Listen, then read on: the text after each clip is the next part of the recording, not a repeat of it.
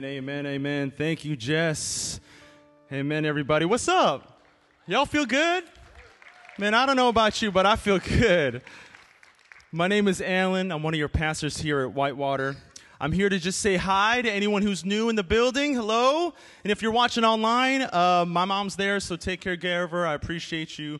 Um, I don't, look, again, I don't know about anybody else, but I'm hyped today. Like, I'm hyped. Because this isn't our normal, yeah, that's good. This isn't our normal service time. We've only got one of these today. We've got food afterwards, and that ain't even the best part. Today, we got some people committing their life to Jesus Christ through baptism. Ah! Woo!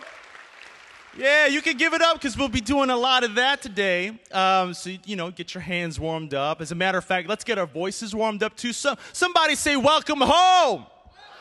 That's right. Here here at Whitewater, we call baptism Sundays homecoming Sundays because we know that when you decide to give your life to Jesus, you are coming back home to a loving, generous, patient, wise, powerful, almighty Father who knows that a relationship with Him will give you strength to endure life's hardships. A relationship with Him will, will, will give you presence, will give you hope when all hope seems lost. His lamp will provide a supernatural light even in the dark times. And His wisdom will not only help you survive, but will help your community thrive. Ask anybody else who's been in a relationship with Jesus for a while. Being a part of God's family is not just where you belong, it's where you were always meant to be. Yeah. So good.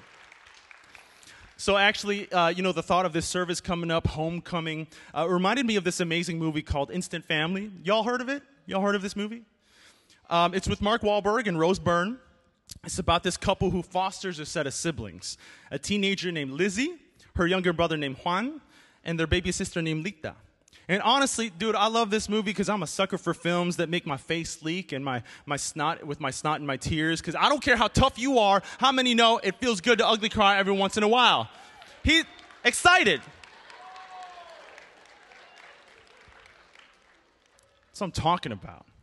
If we don't do that today, I don't I don't know. Okay, so this movie uh, does, does this uh, make us feel cry, you know, make us cry and weep and things like that by introducing us to these parents who can't have biological children of their own. So they foster these three adorable but rowdy kids. Uh, and so throughout the movie, they make mistakes. They fight, they have fun, they learn about each other. But I'm gonna spoil the ending for you. Uh, just when you think that this instant family is gonna be torn apart, the youngest one, Lita, asks, Can we go home now? And with toilet paper to wipe my face because we're too cheap to buy Kleenex. These loving parents invite these kids into their home officially through adoption. It's good. It's a good ending. Look, look, if you're here today because you feel like God has been tugging on your heart lately, or if during this message something bubbles up inside of you, that's the question I'd like you to ponder. Can you go home now? Can he go home now? I'm kidding. Keep him here. You want me to hold him? He just wants to rock out. I'm saying, he just wants to rock out. He's excited. That's the Holy Spirit. Okay, look, that's the question I'd like you to ponder if you feel like God's been tugging on your heart. Because adoption is a gigantic theme in the Bible. God has invited us into his family. His one and only son paid the price for it, and now, because of your free will, you get to decide whether or not you accept his invitation through baptism. There ain't nothing special or magical about the water. It's the heart of your decision to come home that will change your life forever. Okay?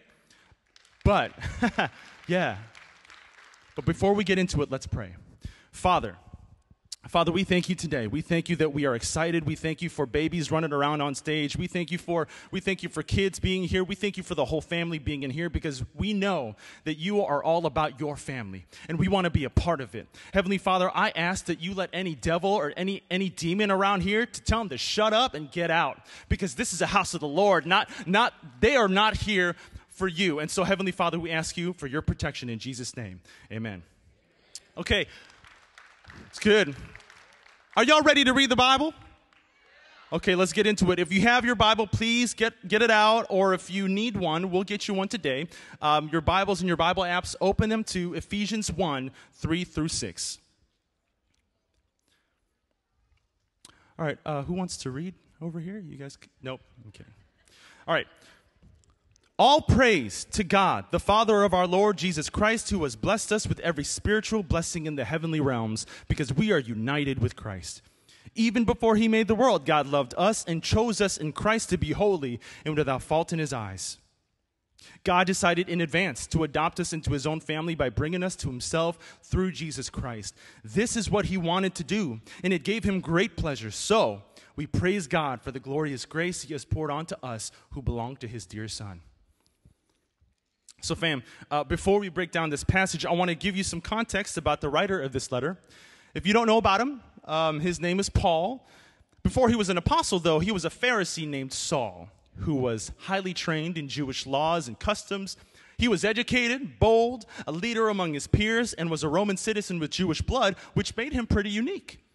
But, man, not only did he hate Christians, he led campaigns to have them killed, literally dragging Christ followers out of their homes to have them stoned to death.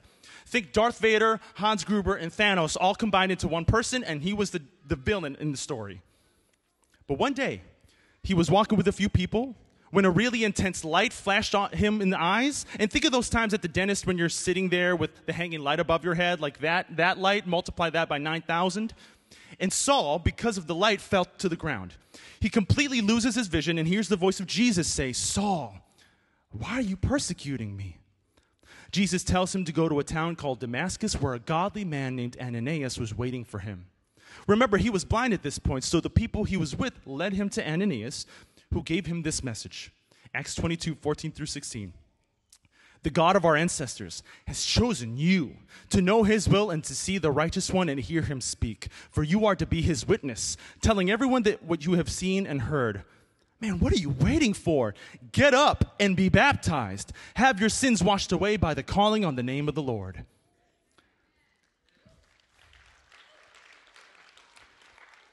If you think that you've done too many wrong, terrible, or awful things to follow Jesus, I'm here to tell you that God doesn't judge you based on what you've done in your past, but on the way you follow Christ in the future. Jesus, yeah, Jesus uses, uses Saul's past to reach thousands of people who would have never known about the forgiving love of God. He goes on to write one third of the New Testament that is being used by us today. And he's credited by being the apostle to the Gentiles, meaning he specifically took the good news to people of non Jewish descent. What I'm trying to say is God's grace is greater than our disgrace. If a murderer of Christians like Saul could be transformed by the power of God, then dang it, so can you. Now, after Saul gets his instructions from Jesus to go travel and preach to, to non Jews, he goes on to change his name to his Roman name, Paul. He establishes a bunch of churches, one of them being the church in Ephesus, where he spends three years with the Christ followers there. So, this letter that we're reading is a message to already established Christians in the area. So, when we hear that first line in our passage, verse 3, all praise to God, the Father of our Lord Jesus Christ, who has blessed us with every spiritual blessing in the heavenly realms because we are united with Christ. It's a good reminder of what our role is as followers of Jesus. We praise God because we're united with Christ. Now, here's the thing I'm not here to try to deter anyone from getting baptized, but I want us to see how serious baptism is. Because the word united is used in Scripture a lot, but the one that sticks out to me is in Genesis 2 24. This explains why a man leaves his father and mother and is joined with his wife, and the two are united as one. Being united with Jesus means that you are committed to Him as if you were in a marriage.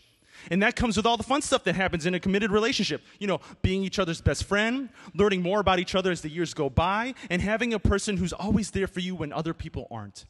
But that also comes with the tough stuff, like having faith in Him even though it seems like He's abandoned you, defending Him in a world where people don't like Him, or being focused on Him when other things are always trying to get your attention. I'm gonna be real with y'all being in a relationship with Jesus can sometimes be tough, but most of the time it's impossible. But yo, it's worth it. The supreme blessing of your eternal salvation outweighs the minor benefit of living a hollow life here on earth without God. When Paul writes about Jesus, who has blessed us with every spiritual blessing in the heavenly realms, he is recognizing that yes, there are physical blessings in this earthly realm that we can totally get down with, but it pales in comparison to what Jesus offers with the kingdom of heaven. I promise you that the Holy Spirit is a better friend than that person you've known since kindergarten who knows all your secrets. Jesus is above every other physician, doctor, therapist, or government leader, and God can move mountains and part oceans. What can the Jonas brothers do? These earthly, worldly things can only make you happy for a moment at a time. A life with Jesus gives you joy which lasts for eternity, and that's a lot of love right there. Now, see, I've had a fear of abandonment since I was five years old, and that's left me with a lot of, a lot of trust issues. I've been working with a therapist for a while about it, but when I first heard about the, this unconditional type of love, I was like, yo, this is mad suspicious. Or as Gen Z would say, mad sus. Oh, they Gen Z actually said, "Oh my gosh." Did you hear that? I asked, "Why bother trying to get awful dudes like me who cheated on his ex-wife, who used to lie constantly to get his way, and who was a porn addict for a lot of years to be a part of your family?" It makes no sense. But the answer is right here in verse 4 of our passage. Even before he made the world, God loved us and chose us in Christ to be holy and without fault in his eyes. It was a choice he made before the earth was formed, before the sun was created, before the universe take, took shape. He chose you. More specifically, he knew we would mess up, but because of his love for us, he created a plan from the beginning to send his son to die in place for us so we can have a right relationship with him as it was always intended. Parents, there's a lot of you here right now.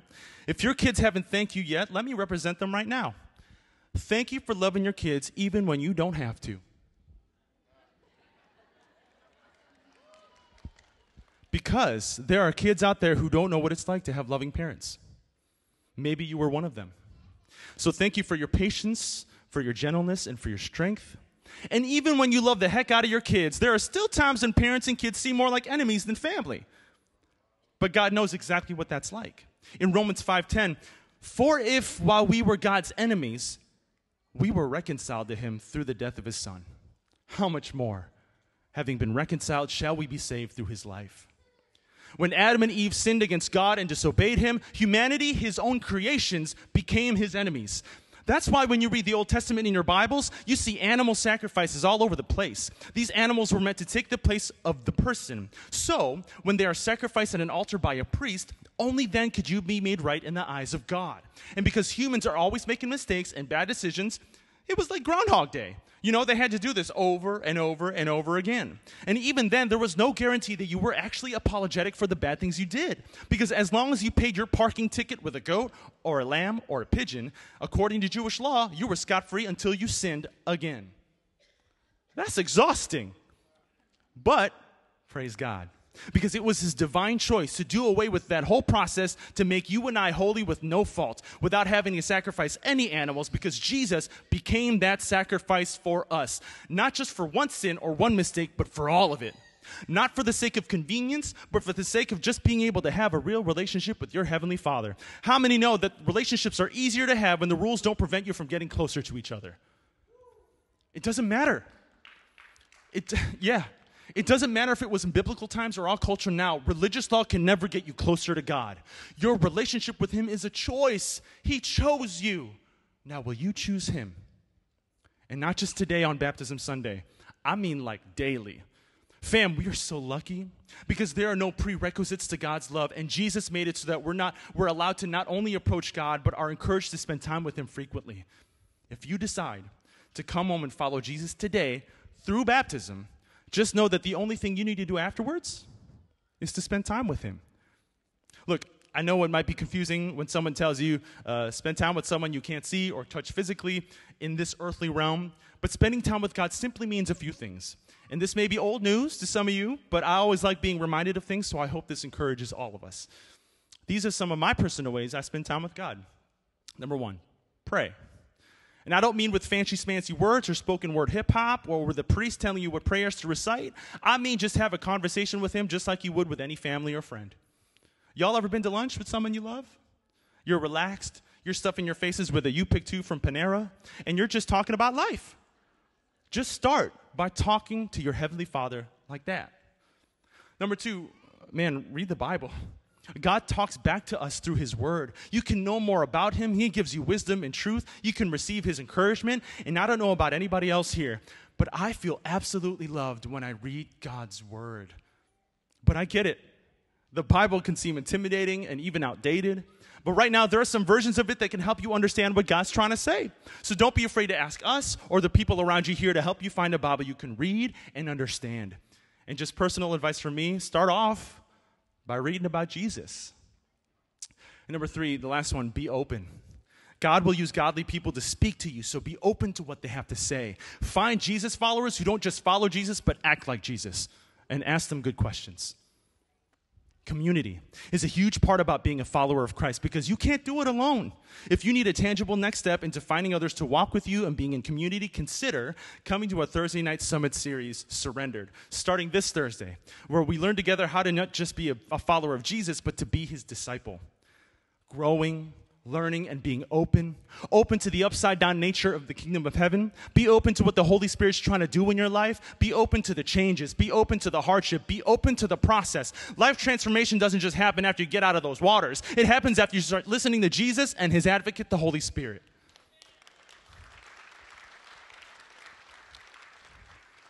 And once you start listening, hearing, applying, and believing, Jesus, he becomes your family.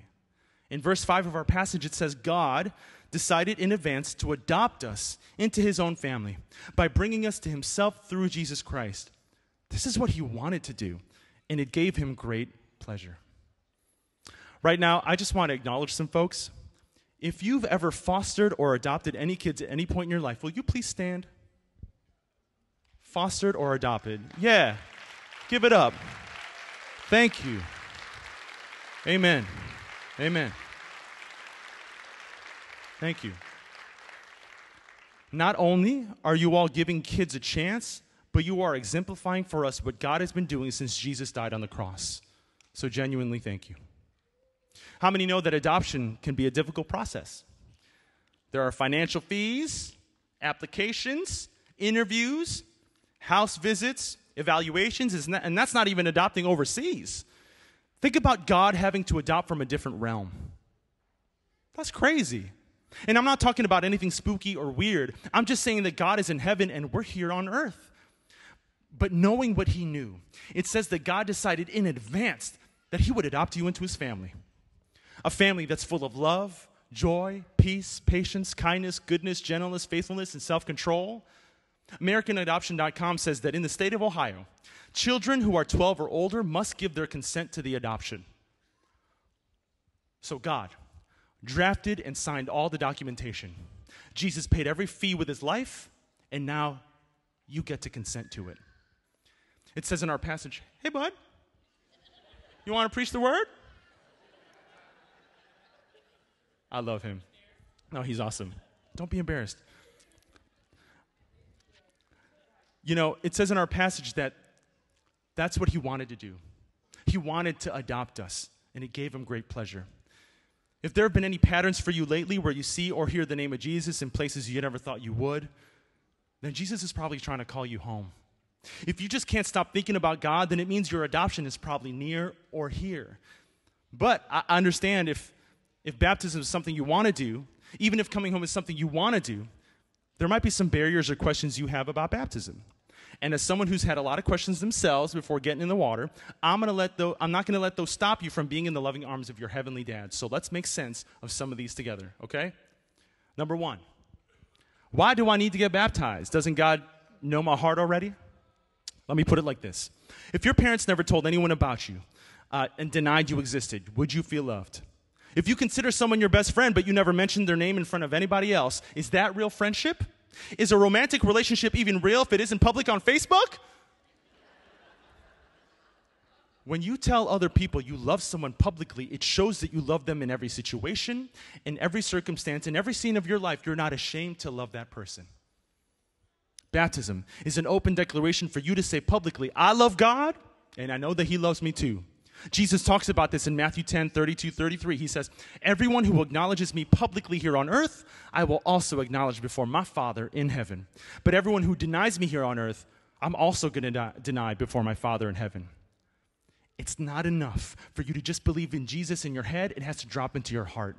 There's always a corresponding action to love. Inner work manifests in outward expression. Getting baptized and coming home is you saying, The love of God is too good to keep to myself. So, right now, if you feel the need to acknowledge God as your Lord publicly, think of that water as your microphone. Number two, I was baptized as a baby. Do I need to do it again? Okay.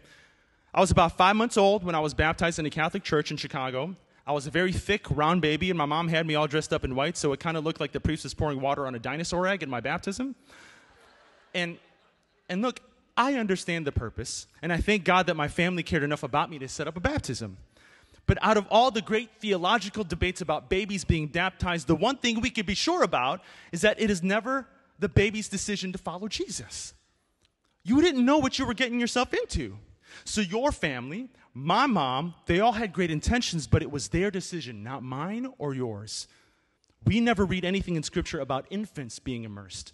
And just because a baby is baptized doesn't mean they're going to grow up loving Jesus.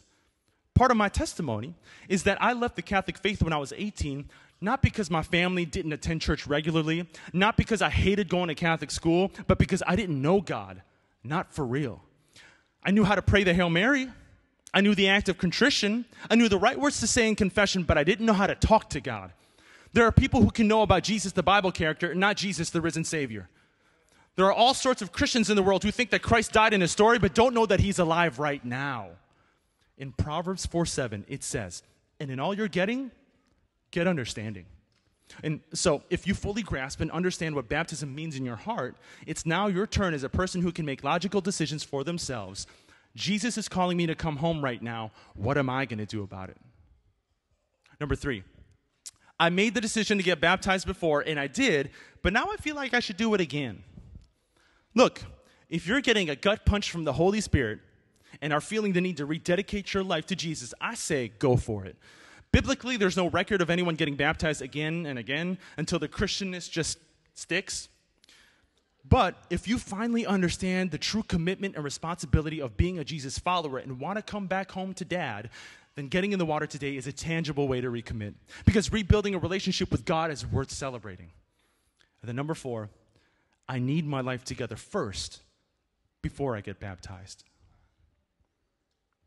Uh, my mentor used to say this all the time, John Tizovich you don't get cleaned up to take a bath, you take a bath to get cleaned up. It's true. It's true. Water is used to cleanse, revitalize, and refresh. So, drug addictions, marital problems, childhood trauma, depression, pride, financial worries, obsession with money, anxiety, loneliness, family drama, pornography, sexual immorality, witchcraft, these are all things that you take in the water with you. Consider this as the first step in your relationship with Jesus, learning how to take all these battles and offering it to God. Romans 6 4 says it like this For we died and were buried with Christ by baptism, and just as Christ was raised from the dead by the glorious power of the Father, now we may live new lives. Somebody say, new lives. Woo, the enemy wants you to think the enemy wants you to think that because of the mistakes of the past, you have no value in the kingdom of heaven, when in reality, the things that you went through are the things God is going to use to bring more sons and daughters into his family. When you, yes, woo, when you get out of the water after committing yourself fully to Jesus, you leave your old life without him behind, and now you get to live a new life with him and as an adopted son and adopted daughter. Guys, adoption is powerful. God choosing and deciding in advance to bring us into his family is a huge deal. See, I'm going to teach again, okay? Back in biblical times, the Roman version of parenthood and adoption were a little different. Paul is writing the passage we're studying from a Roman cultural perspective. I want to read an article to you from aleteia.org by writer Ellen Maddy on adoption. Check this out. Check this out. In ancient Rome, adoption had a powerful meaning. When a child was born biologically, the parents had the option of disowning the child for a variety of reasons. Some of us said amen just now. The relationship, therefore, was not necessarily desired by the parent, no permanent. permanent. Not so, however, if a child was adopted. In Rome, adopting a child meant one, that child was freely chosen by the parents, desired by the parents. And two, that child would be a permanent part of the family. Parents could not disown the child they adopted. An adopted child received a new identity. Any prior commitments, responsibilities, and debts were erased. New rights and responsibilities were taken on. Also, in ancient Rome, the concept of inheritance was a part of life, not something that began with death. So, being adopted made someone an heir to their father, joint sharers in all his possessions, and fully united with him. And just because I'm excited, I want to add this as a tagline to the article from Galatians 4 7. It reads, But when the right time came, God sent his son, born of a woman, subject to the law. God sent him to buy freedom for us as his very own children. And because we are his children, God sent the spirit of his son into our hearts, prompting us to call out, Abba, Father. Now you are no longer a slave, but God's own child. And so you are, since you are his child, God made you his heir if you are accepting your adoption today, or if you've already been adopted by God, just know that you're an heir to the free gift of salvation paid by the blood and sacrifice of Jesus Christ.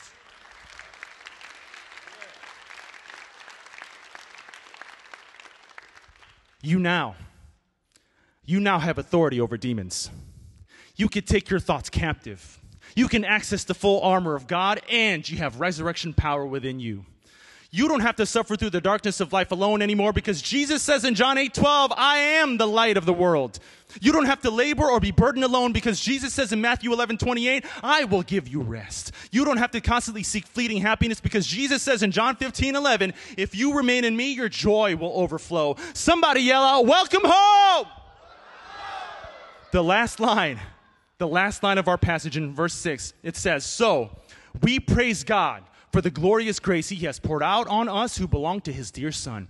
Y'all, there are people who are getting in that water in the next five minutes to declare that the Holy Spirit is their friend, that Jesus is their king, and that God is their father.